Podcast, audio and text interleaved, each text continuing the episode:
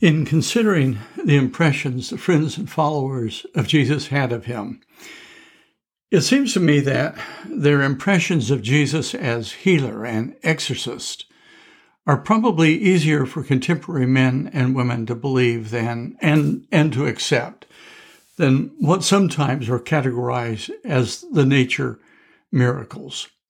Uh, like, for example, the story of Jesus walking on the water of the Lake of Galilee. For one thing, we're now more aware of the connection between the mind and the body, and so we recognize the role the mind can play in the healing process. I, I watched a documentary on the Russian Revolution and Tsar Nicholas.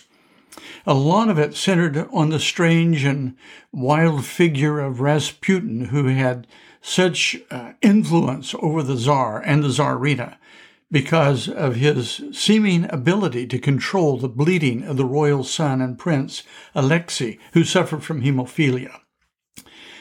I don't think this was just entirely in, in the imagination of the Tsar and Tsarina. I, I, I, don't think Rasputin could actually control Alexei's uh, bleeding, but I do think Rasputin had a calming influence on the Tsarina, and that in turn, uh, that uh, calmed Alexei, which brought the bleeding under control. We also know that a, a sense of hope increases the body's resistance to disease. Studies have shown that increasing the sense of hope among nurses on an ICU unit will increase the survival rate of the patients they are caring for. Uh, not of the nurses, but of the patients. They're increasing the hope of the nurses increases the survival rate of the patients. So there's no reason not to believe or not to think that a person radiating faith and hope and uh, love might be found to be a healing presence. Understanding uh, how ancient historians worked may also be helpful in thinking about the nature miracles. For the ancient chroniclers of history, there was no carefully prescribed method of writing history like that of the modern era. In both oral and written traditions, authors felt free, uh, within limits, to rearrange the chronology of events or to engage in rhetor- rhetorical elaboration in order to create interest and to bring about those aspects of the story that the author wished to emphasize, so long as they were faithful to the core truth of events. This has led many scholars to believe, and, and I agree with them, that even some of the difficult to accept nature miracles may be based on actual events. For instance, in the difficult story of Jesus walking on the water, it is possible to make a case for his actually walking near the shore or in the shallows. The possibility that Peter asked uh, to join Jesus and then begins to drown uh, in the rough surf, begins to sink in the rough surf, requires no alteration to physical science, but it could have constituted a life and death crisis and an astonishing rescue by Jesus, a miracle in the ancient biblical sense. Jesus' power was seen by the disciples not only in healing and in nature signs and wonders, but also in exorcisms. Many people today believe, of course, that demons or demon possession is just how people living in antiquity labeled various disorders, both biological and psychological. Uh, a young boy, for instance, suffering uh, uh, from epilepsy, or a man running naked in a cemetery uh, cutting himself with stones and yelling threats at those passing by. Others believe that psychological disorders and demonic possession are two separate diagnoses. Some think that what we label as mental illness is multifaceted and that social, psychological, organic, and spiritual elements may all play a role. The psychiatrist M. Scott Peck had, he said, never experienced or observed a case of demonic possession. But after observing and studying two cases of exorcism, he said that what he experienced made him believe that demon possession was very real. Indeed, that he had come to believe that there is a personal and a malignant force of evil at work. In fact, in his book, People of the Lie, is the best book I have ever read on evil and diagnosing, identifying true evil among us.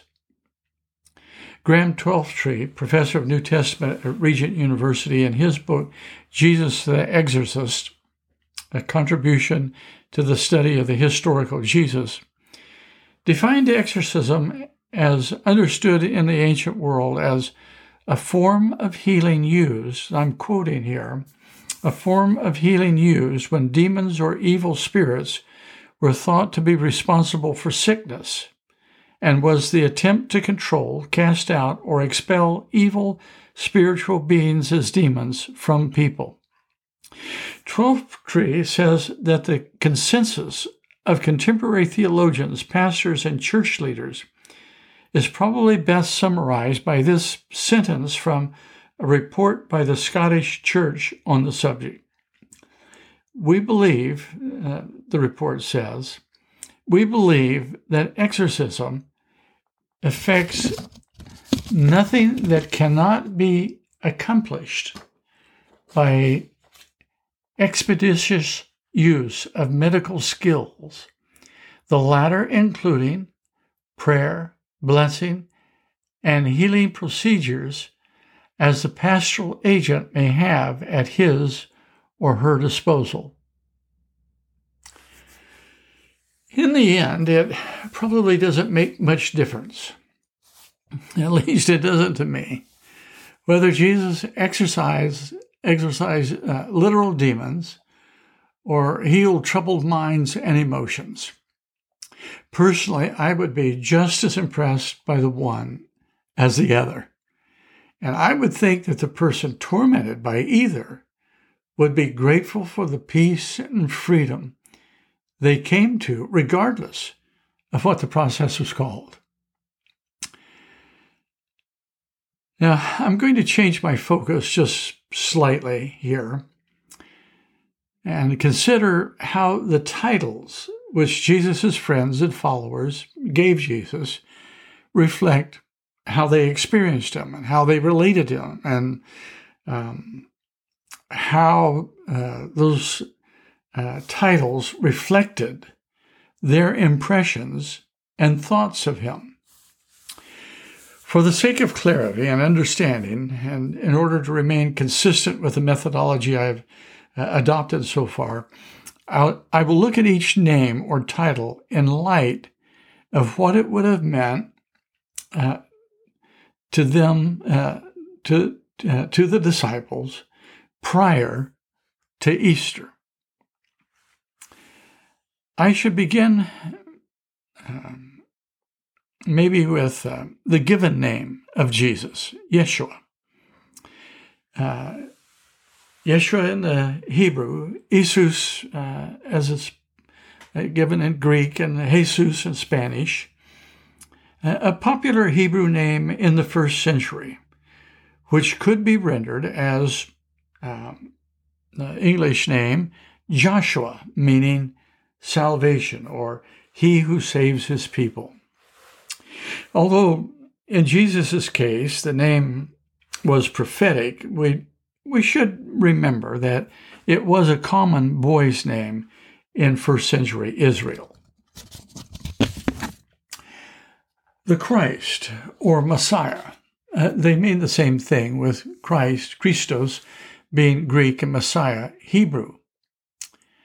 The Christ or Messiah is someone who has been anointed, who has had perfumed oil smeared, rubbed, or poured on them, designating or commissioning them for a particular task.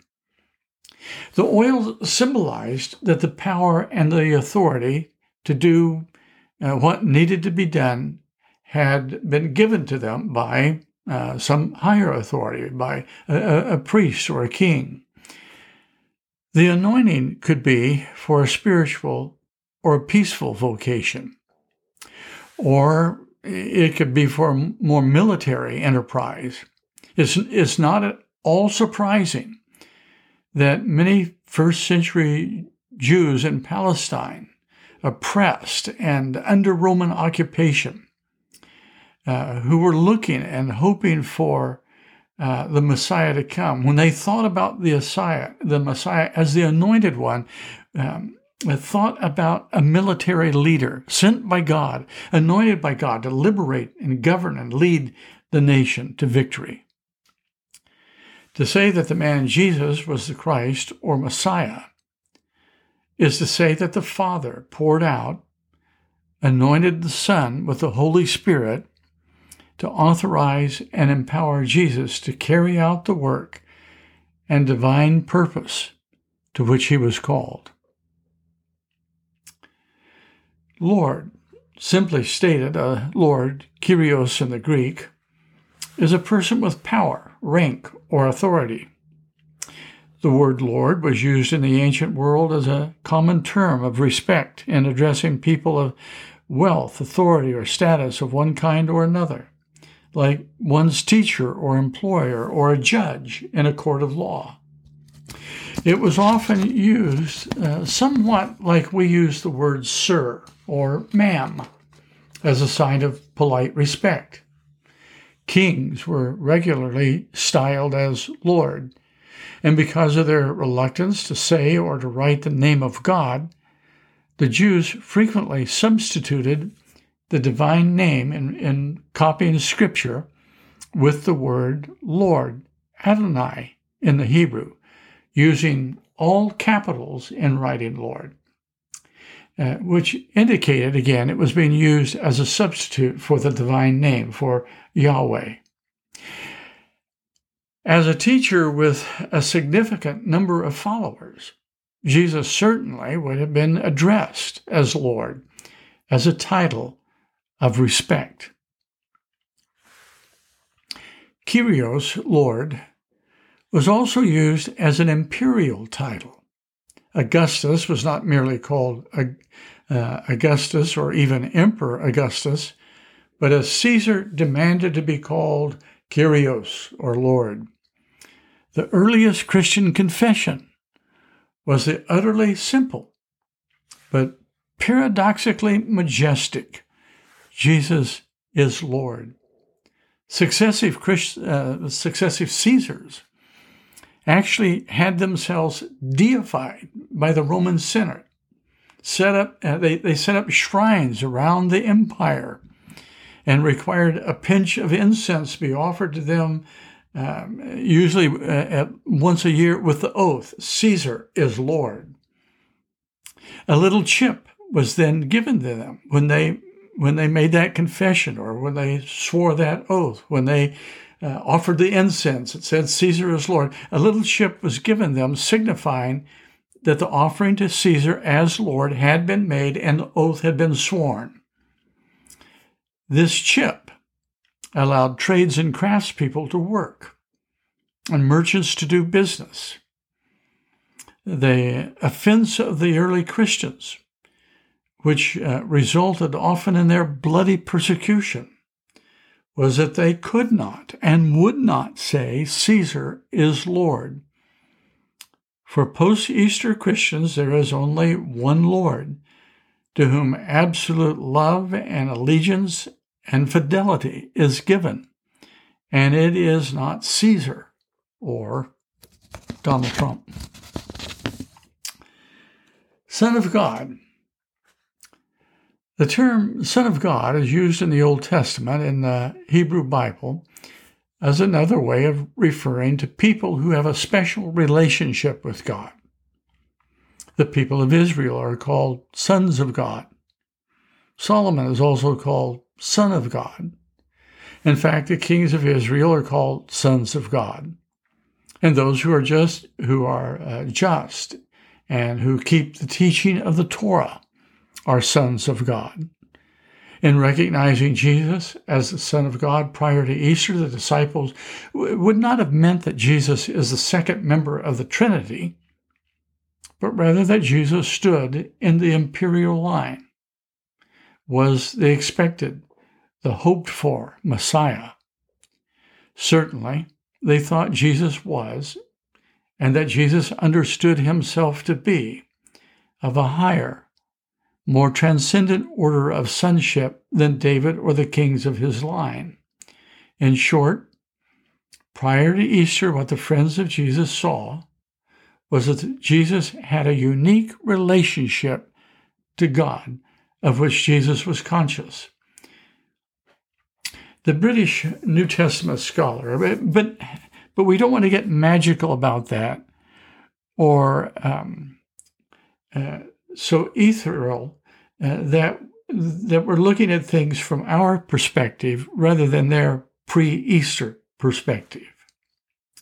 The British New Testament scholar N.T. Wright, I, I think, has a realistic and an elegant explanation of this consciousness of Jesus and his sonship. Wright, um, Wright writes this Jesus did not, in other words, know that he was God in the same way one knows that one is male or female, hungry or thirsty, or that one ate an orange an hour ago. His knowledge was of a more risky but perhaps more significant sort, like knowing one is loved. One cannot prove it except by living it.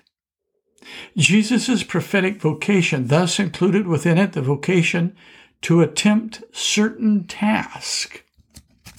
Certain tasks which, according to Scripture, Yahweh had reserved for himself.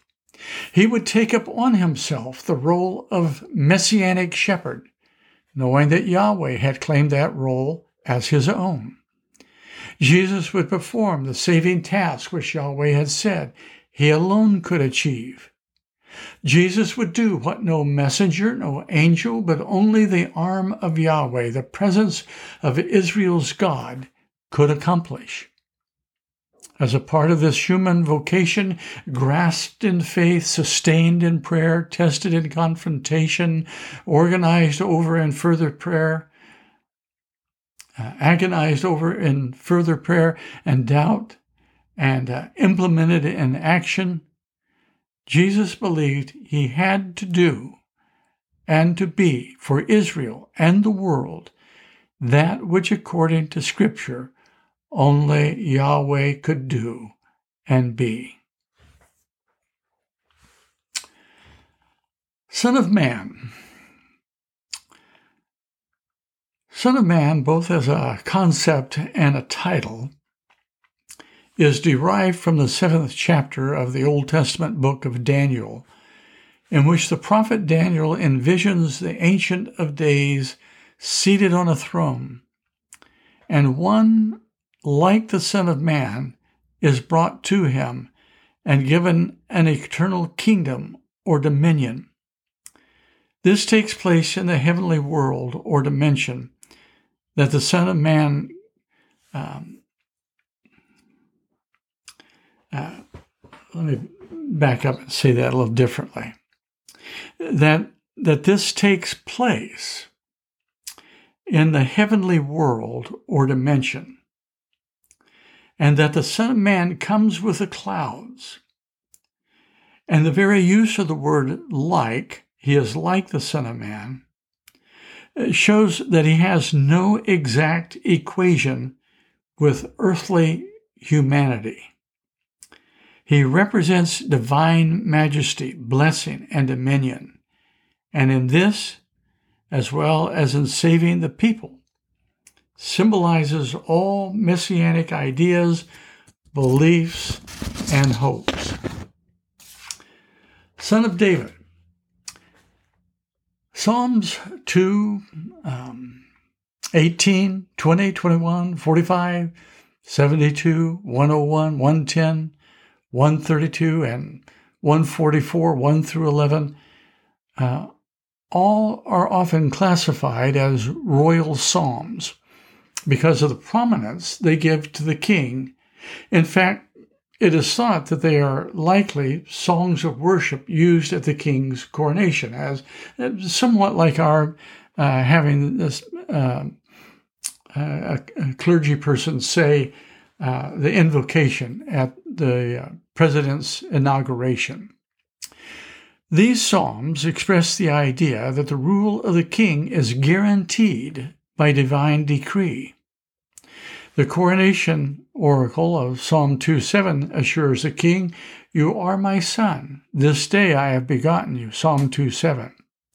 In similar fashion, in Samuel, uh, 2 Samuel 7:14, God promises David concerning Solomon and each king that will come in the Davidic line, I will be to him a father, and he shall be to me a son. Uh, this is obviously talking about more than just a, a close relationship with God uh, and the relationship that the king will have with God. In Exodus 4, Hosea 11, and Psalm 80, the people as a whole are called the sons of God. The king is called the son of God because the king represents and embodies the people. That is, in fact, what it means to be the king. The king is concerned with the needs of the people, is one with them in their joys and sorrows, bears their burdens, is their champion. This is the idea in the story of, of David uh, fighting Goliath, which is not merely the story of a young man fighting and defeating a giant of a warrior, but of David who, more by faith and raw and personal courage, champions the people who are afraid, so that young David is more kingly than Saul, who actually wears the crown of Israel.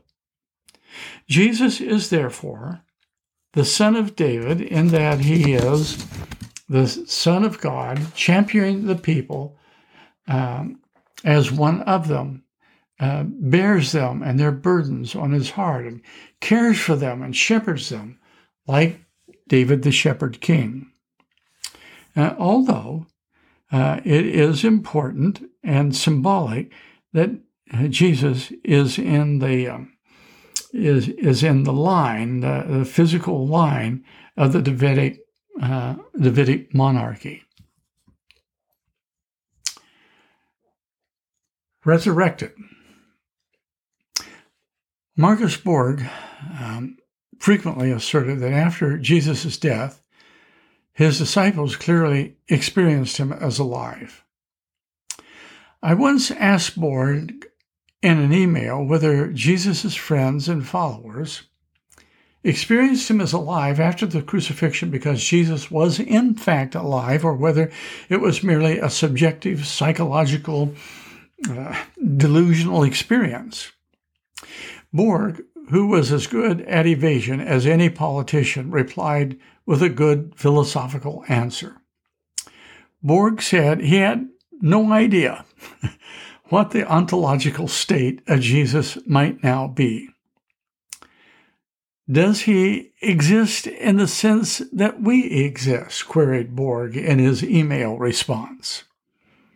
Does he differ ontologically from Lord Krishna? I have no idea what I am sure, I have no idea, he, he wrote. What I am sure about is that one of the ways that God, the sacred, is known by Christians is in a presence that people name Jesus.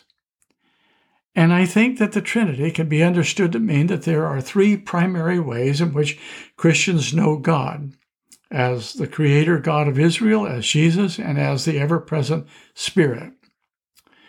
Whether I slash we can say more than, than that is unclear to me, he said.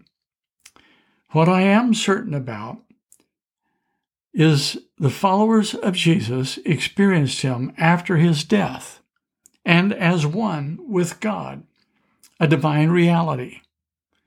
It was the kind of experience that led to the exclamation, My Lord and my God. I did not find Borg's response entirely satisfying at the time, but it nevertheless fits well with the line of thought I am following here. That is, I cannot prove to myself or to anyone else beyond all reasonable mathematical doubt that Jesus rose from the dead on the third day. But I can maintain with great confidence what the theologically liberal Borg noted. Jesus' followers experienced him as very much alive after his crucifixion. More than that, they claim not only to have experienced him as alive, whatever that means, but to have personally seen him, talked with him, encountered him. I will express my own beliefs regarding the resurrection shortly, but for now I simply reiterate. The friends and followers of Jesus believed that although he was crucified and buried on Friday, he was alive, not only as a good feeling or metaphorically, but in a way ordinary people consider as real, and was with them in the early morning garden and in the locked and bolted upper room that Sunday in Jerusalem, and on the road to Emmaus, and later by the Sea of Galilee. Well, I have reached the outer limits of my time, so I will conclude this reflection uh, quickly for now. And in the next episode, I will explore the experience of Christ uh, as the uh, Pantocrator, the cosmic Christ.